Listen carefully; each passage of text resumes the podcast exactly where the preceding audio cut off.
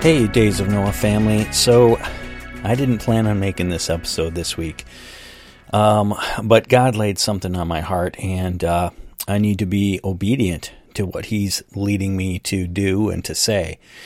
So, here goes. Some of you may have noticed that the episodes uh, 54 and 55, if I'm not mistaken, it might be 55, 56, uh, are missing. And those were the episodes where we had interviewed Jessie Czebotar. And um, I thought they were great. I thought they were uh, very informative, very fascinating interviews. And, um, uh, well, it was one interview split into half, but um, I have since uh, unpublished those episodes. And, um, you know, I don't do that lightly. Um, it, it, takes a, a fair amount of work to put those together and edit and, and get everything lined up just right with music and, and an intro and all that sort of stuff. So to take those down, um, I had some advice from a trusted Christian sister, and I was following that advice, and I've been praying on it uh, since then in the last few weeks. And one of the things that I am exploring is the possibility, and I had heard this months ago when I was considering having uh, Jessie come on our show. I had heard that she may not be who she claims to be, that there may be more going on. And I felt I had done my due diligence, at least when the interview, interview occurred. I felt like, you know, there was a good rapport spiritually, uh, just just that common unity that a Christian has with another Christian. I really did feel that uh, in the interview, and and I think if you guys have listened to that those episodes before I, before I unpublished them, uh, you probably noticed that too. There was a maybe a twenty minute section in the second half where it, it just seemed to be really about her relationship with the Lord. Well, I am on a journey right now to try to figure out if there is more going on. And I first want to say I'm not accusing uh, Jessie of anything at this point because I don't have all the facts. Um, I'm asking God to help reveal the truth of the situation and um, to do so with grace and tact and do my due diligence. And so uh, I'm looking into resources that can help me kind of fill in those gaps. And so, in the meantime, uh, I have unpublished those episodes, and that's kind of where it lies for now. Now, this morning, as I was doing some of that due diligence, I felt in my spirit God telling me that I needed to make this episode I'm recording right now. And the whole purpose of this is to say to the listeners, I'm sorry. I didn't do my due diligence in thoroughly vetting who my guests are. And in this case, at least for now, I feel like I may have gotten it wrong. And I felt God saying, I need to make this right. And part of that process, it isn't enough, I felt He was telling me, to just simply take down those episodes. I needed to let you, the listeners, know that uh, I may have made a mistake and to apologize for it for it. And so with that, I would encourage each of you to do your own due diligence and seek the Lord God in heaven, Jesus Christ, the name above all names, to discern um, and just what it is you think about the situation, what it is you think about Jessie Czebotar and her story, and what may or may not be going on, what may or may not be the truth. Um, I don't have all the facts yet. I'm still gathering. And even the things I'm gathering, I don't know for sure if they are facts. I am trying to establish the things as best I can to my own satisfaction.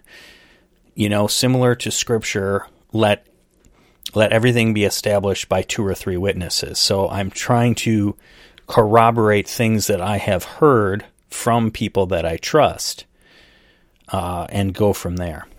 So this is just going to be a quick announcement episode to say that much and to kind of fill you guys in on a little bit of the situation and hopefully more to come. Um, do, do I regret, you know, having her on? Not necessarily, because I think even in areas where we may have stumbled in life, uh, God is able to work through those things. And, and many times, not that He wants us to sin or make mistakes, but it is often through those things where He shows Himself to be just so wise and and amazing. And the the things that the enemy meant for evil, God often turns into greater good. And so that's what I believe is going on here.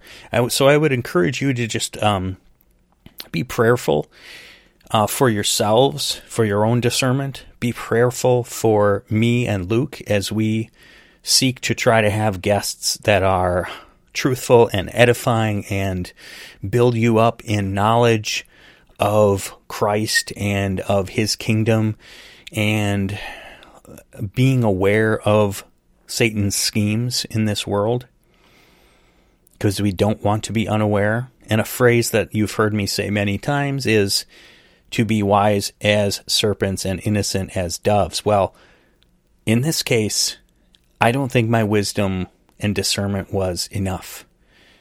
And so I need to personally step it up. And I'm asking each of you listening to step it up because there are things in this world that have every mark of being genuinely good and true and of God. And the fact is, is there are those that are infiltrating. And again, I'm not, I know I'm saying a lot of things and you can read between the lines, but I don't know exactly what the situation is. All I know is I'm on that path to figure that out. And so be also praying for Jessie. If the things that I am hearing are true, then she is not the enemy, okay? She is a victim of different things that may have been going on in her life for decades there may be things that she is unaware of at this time. So be praying for God to 100% reclaim every part of her for him his for his own and for his kingdom. And if there is any duplicity whatsoever, be it personality or uh, you know, any alter personalities or any splits of any kind, any demonic issues, any witchcraft, any occult, any who knows what it could be. I don't honestly know. Um, but I have enough caution in my spirit and from what I'm hearing to say, let's take a step back. So, again, no accusation, Jessie, if you're listening. Um, we love you as we love any believer or unbeliever.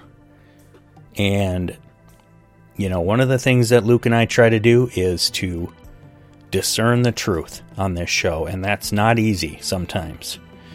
Um, so, for the time being, this is where it's going to sit as uh, as we continue to try to discern what the truth of this situation is and and where Jessie is at spiritually.